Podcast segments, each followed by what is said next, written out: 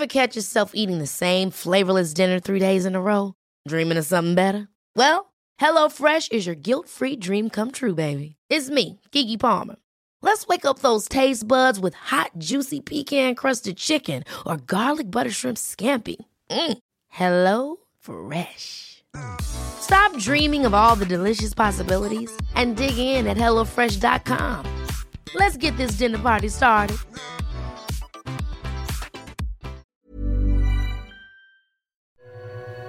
This is Last Drinks Podcast, a new conversation about how to navigate an awesome life without alcohol, reframing the cultural norms around alcohol in our lives, and hosted by me, Maz Compton, sober since 2015. Hey, friends, welcome to Last Drinks. Before I get into this episode, which is alcohol is bad for you, fact, because there's some really interesting research that has been published and oh man, I love nerding out on research mm. studies and reading medical journals in my spare time. It's, yeah, I am a super nerd. I know. I can hear you thinking it to yourself. Before I get into that, there's some really, really cool news, I suppose, about alcohol and how terrible it is for you, which is good if you're on that sober journey or if you're sober curious. Before I get to that, I've just had this beautiful message about the sobriety is self care episode. It was episode 11. If you want to go back and have a listen, you should definitely do that. And so I just wanted to read it to you. It says, Hello, dear one. I've had some further musings on your self care notion. It's not just the not drinking that is the self care, it is what the not drinking enables you to do. I don't need to do the big timeout self care as much now that I'm sober because I'm doing the daily self care consistently and on the regular. I'm so much more consistent at my workouts and yoga. I'm consistent with my food and making good eating choices. I'm consistent with my sleep, and it's not disrupted by the effects of alcohol. I can listen to my body more easily and know when it needs a break. I don't push through and have a glass of wine to get me through the event or day or whatever. People think that you are losing something when you give up alcohol, but actually, you gain so much. It's really just the gift that keeps on giving all the feels. And I love that so much because it is so true, echoing what I was saying that the best form of self care that you could ever muster up is go sober. Live your life without alcohol, and you're already doing the self care bit. Okay, let's nerd out. Let's get stuck into this research. This is an episode that I am so excited to get stuck into. And it's because it's like the news that I always thought was the truth that has never been reported. But now it is being reported. And now I know that I was spot on. Let me whip through some of the headlines that have popped up over the last few weeks around alcohol consumption. Body and Soul have two articles on their health news website at the moment. New alcohol brain link that will make you rethink your midweek tipple. New study suggests no one under 40 drinks alcohol. And then if we whip over to The Guardian, alcohol is never good for people under 40, global study finds. Preach it. Amen. So let's get stuck into this global study. There's actually the results of a few studies that I want to unpack in this episode. And this really is just mining through the research findings from these global studies about alcohol consumption and letting you guys know that the word is out there now that alcohol consumption is no good. It is not good for human consumption, especially for those under 40.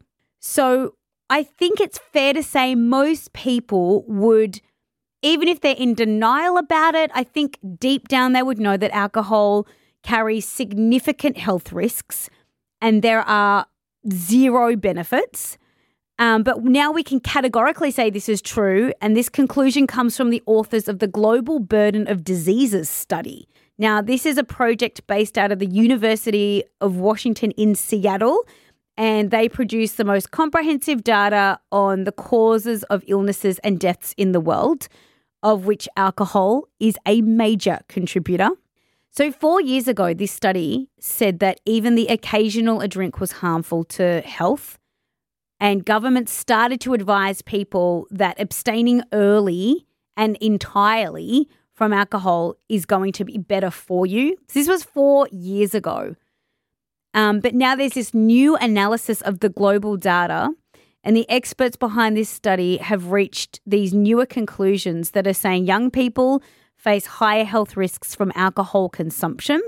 And I mean, I could just stop there because that's probably enough. It's like four years ago, we said, hey, this thing that people are consuming that we sell in bottle shops and at bars, this a substance that we bottle and market and spend so much money developing and selling to people, this product is harmful for humans.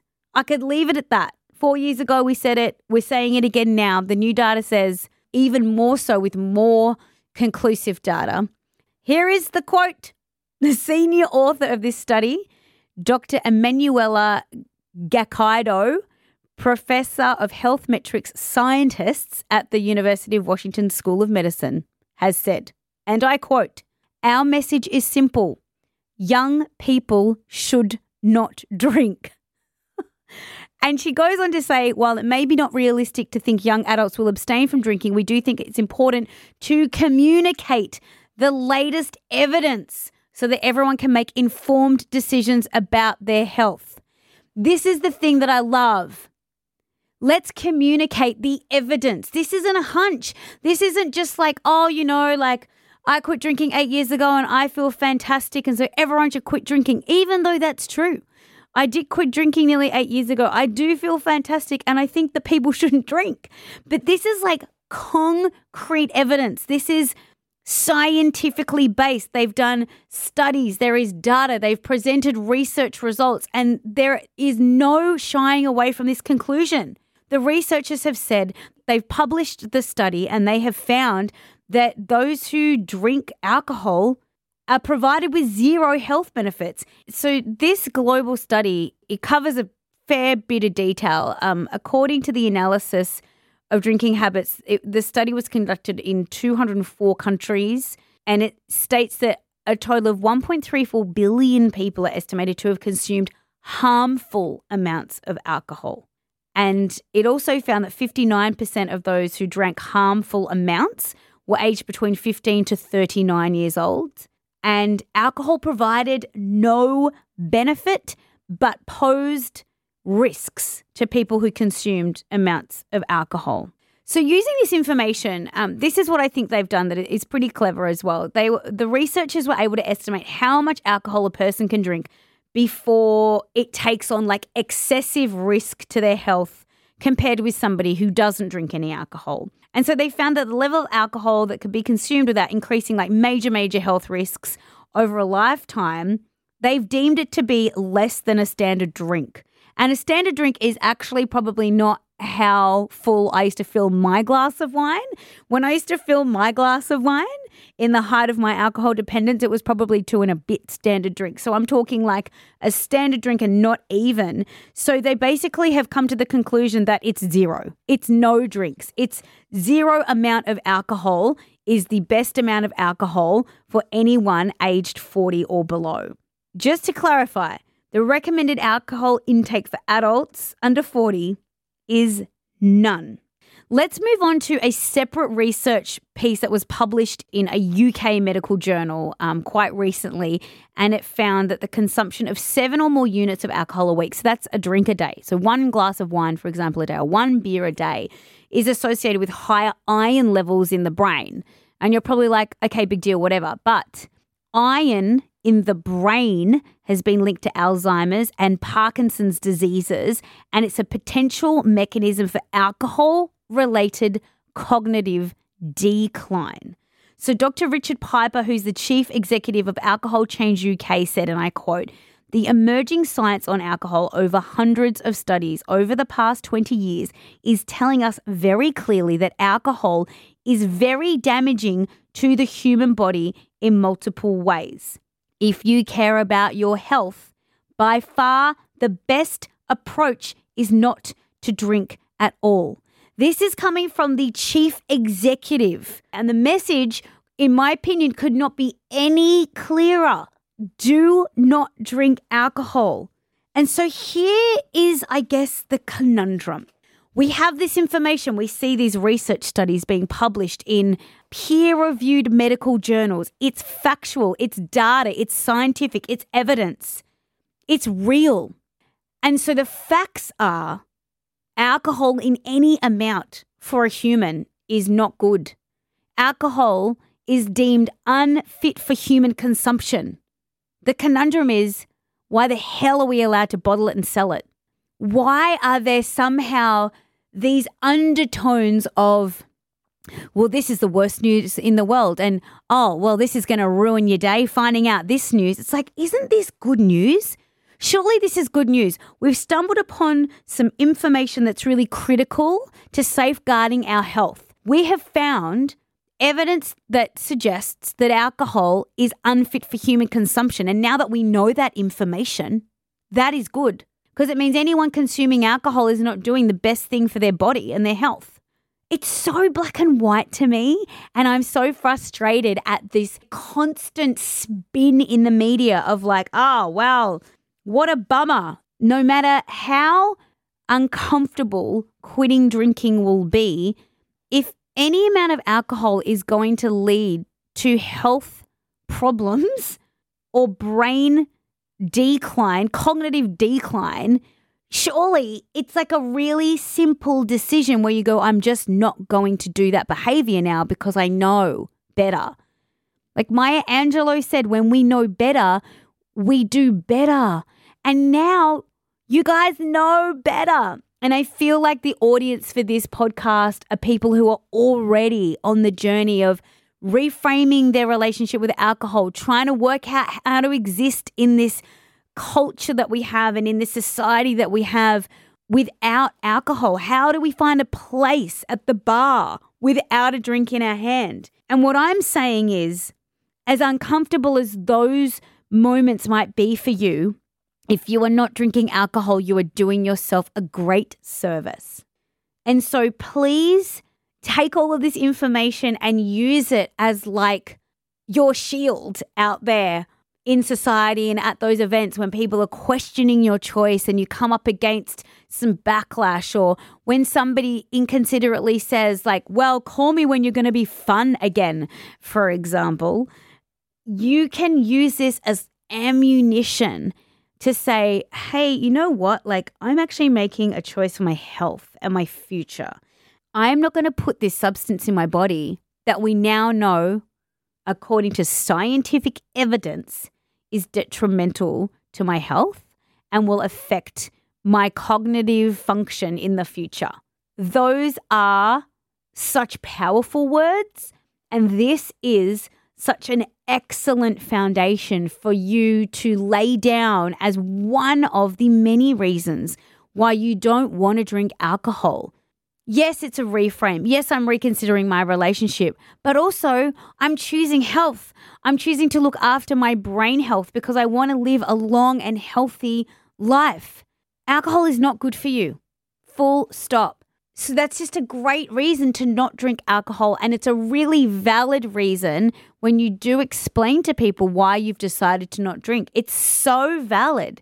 This is the stuff I've been hanging out for because this is what we did with smoking 20 odd years ago when people thought that smoking was cool and socially acceptable and we did it in bars and clubs and out on the street. And it has slowly just become this taboo thing where most people, I think, are like smoking, ew, gross, unless you are a smoker and you're just in the dark about all of the terrible things smoking can do for your health.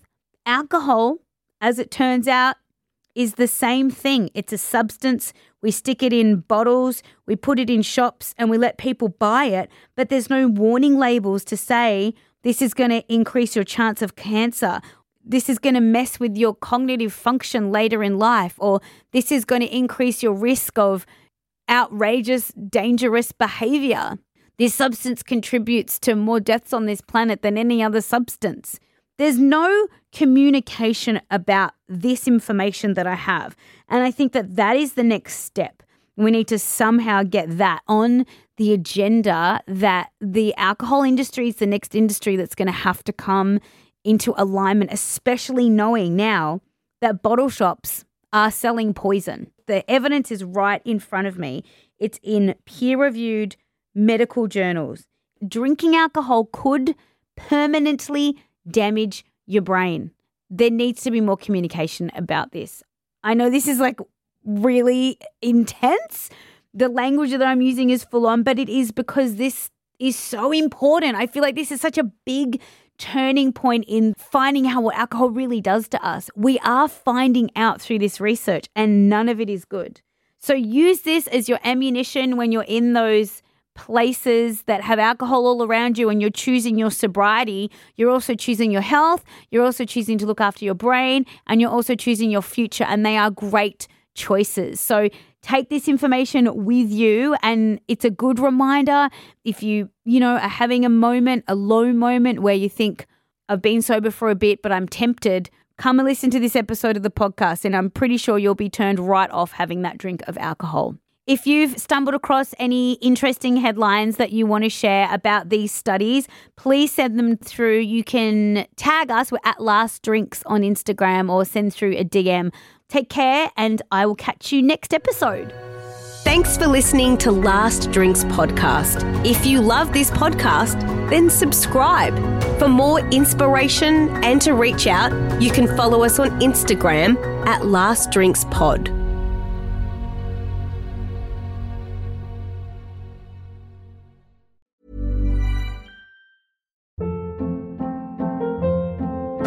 Hold up. What was that? Boring. No flavor. That was as bad as those leftovers you ate all week. Keke Palmer here, and it's time to say hello to something fresh and guilt-free. Hello Fresh. Jazz up dinner with pecan-crusted chicken or garlic butter shrimp scampi. Now that's music to my mouth. Hello Fresh. Let's get this dinner party started. Discover all the delicious possibilities at hellofresh.com.